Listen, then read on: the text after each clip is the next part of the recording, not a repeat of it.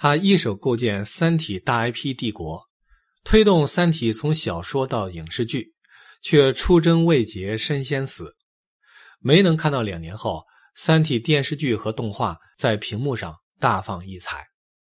今晚请听林奇的人生故事。在《三体》电视剧和动画的片头，总出品人林奇的名字被打上了方框，表示此人已经过世。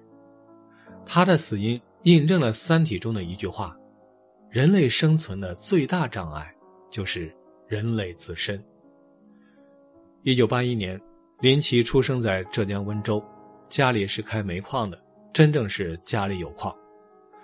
中学的时候沉迷游戏。父母让他下煤矿干活，见识了生活艰辛，心思又回到了学习上。后来考上南京邮电大学计算机系，他又开始沉迷游戏，成绩多次挂科。二零零四年，他侥幸毕业，在电信做了一年的软件工程师，后来出来创业，先是做软件公司失败了，后来开广告公司，业绩很好，但是。他不喜欢。林奇从小就有个英雄梦。二零零九年，网页游戏开始兴起，他找到了爱好和商业的结合点，认定方向做网游，成立了游族网络公司，推出首款武侠策略游戏《三十六计》，推广到东南亚地区。第二年推出了《十年一见》。游族在 A 股上市之后，作为创始人的林奇身家达到了。五十亿，当时漫威和星战这两大 IP 市值已经是一千亿美金。林奇开始有了开发大 IP 的梦想，他看中了刘慈欣的科幻小说《三体》，可是影视改编权早就以十万的价格卖给了张帆帆。张帆帆提出的条件是，拍电影自己当导演，老婆宋春雨当编剧，林奇同意了。二零一四年。游族影业成立，官宣投资两个亿拍电影《三体》。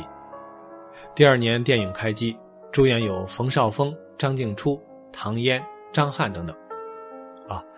张翰演的就是剧版《三体》里边那个像霸道总裁一样的潘寒。可惜这个电影没能上映，有业内人士看了之后笑话说，拍的像 PPT 幻灯片。《三体》电影跳票。让《三体》原住民们大失所望，游族网络面临巨大的压力。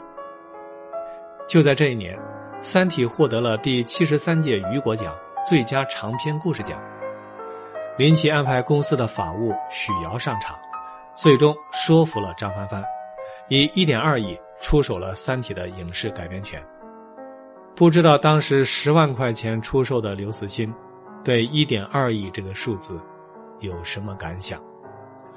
二零一八年，三体宇宙公司成立，林奇安排立下大功的许瑶做 CEO，继续开发三体 IP。刘慈欣持有公司百分之五的股份，许瑶没有股份。许瑶不擅长影视发行，花掉几个亿都没有成果。林奇把他架空，年薪也从两千万降到了五十万，后来让他自谋生路。此后，三体的 IP 一路顺风顺水。跟 B 站共同开发《三体》动画，跟腾讯合作网剧，授权美国流媒体公司网飞做电视剧。二零二零年十二月，林奇突然晕倒，后来去世，体内发现了多种毒药。许瑶作为嫌疑人被捕，他坚持零口供，并请了高级律师做无罪辩护。二零二一年八月，上海市人民检察院第一分院宣告说。已经受理了许瑶故意杀人案，但是这个案子目前还没有最新的消息。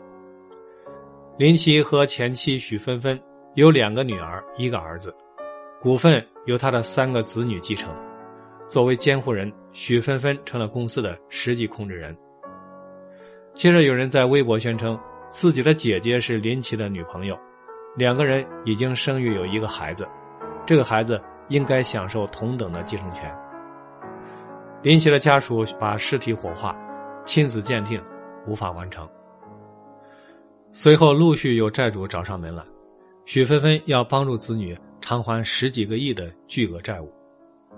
他手里的股份估值三十亿，除非出售，否则拿不出可以偿还债务的现金。